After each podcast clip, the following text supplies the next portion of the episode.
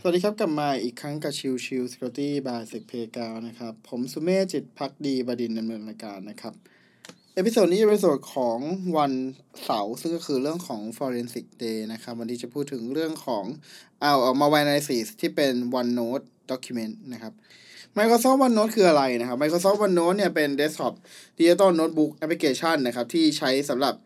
ในการพวกโน้ตต่างๆ ของทาง Microsoft เองนะครับ ทั้งนี้ทั้งนั้นเองเนี่ยตัวของ OneNote เนี่ยเป็นการ integration ระหว่างตัวของ Microsoft Office กับตัวของ Microsoft 365 นะครับ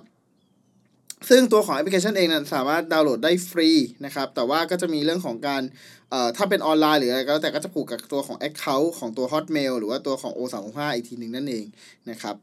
step ของการโจมตีของตัว OneNote ที่เป็น malicious file นะครับหนึ่งคือตัว user ทำการดาวน์โหลดไฟล์ จากนั้นเสร็จตัวของเอ่อจะ user เองนะครับ เปิดตัวของ OneNote attachment จากนั้นเสร็จแล้วนะครับ มันก็จะทำการเอ่อเปิดขึ้นมาเป็นส่วนของตัว ปุ่มนะครับ ซึ่งในปุ่มนี้เนี่ยมันจะเป็นไปเรียกตัวของคำสั่งอื่นๆ ในที่นี้เนี่ยตัวของ user เมื่อมีการกดเอ่อ Open แล้วนะครับออไปที่ไปที่ปุ่มแล้วนะครับ แล้วทีนี้เนี่ยมันก็จะเป็น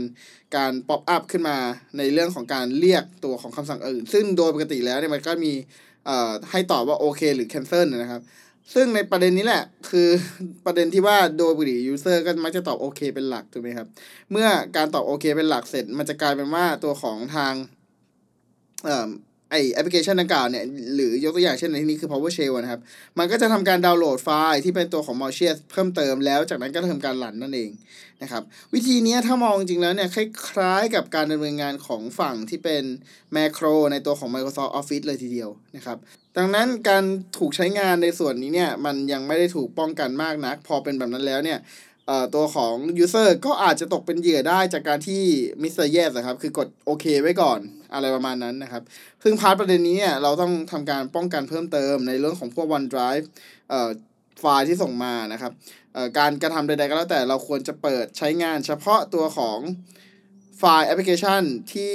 ถูกส่งมาจากคนที่เชื่อถือเท่านั้น ที่น่าเชื่อถือเท่านั้นนะครับ ไม่ควรจะเป็นการดาวน์โหลดตัวของ OneDrive เอ่อ OneNote ไฟล์ใด ๆ แล้วเอามาเปิดในเครื่องโดยที่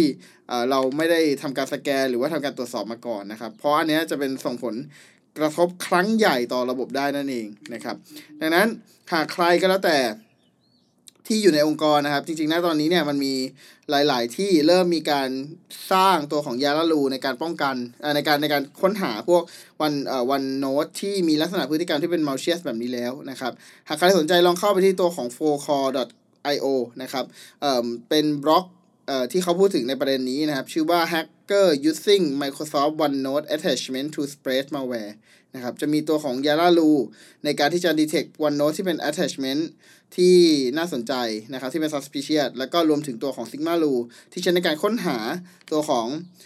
ดอทวันที่ถูกวางไว้ในตัวระบบด้วยนั่นเองนะครับ โอเค ก็ประมาณนี้ครับสำหรับ episode นี้นะครับ ก็หวังว่าจะเป็นประโยชน์สำหรับใครหลายคนในองค์กรที่เริ่มได้รับผลกระทบจากการโจมตีประเภทนี้ หรือพยายามจะทำ proactive ในการป้องกันเพิ่มเติม ก็ว่ากันไปอีกเรื่องหนึ่งนะครับ โอเค ประมาณนี้ครับขอบคุณทุกท่านที่เข้ามาติดตามรับกันใหม่สำหรับวันนี้ลากันไปก่อนสวัสดีครับ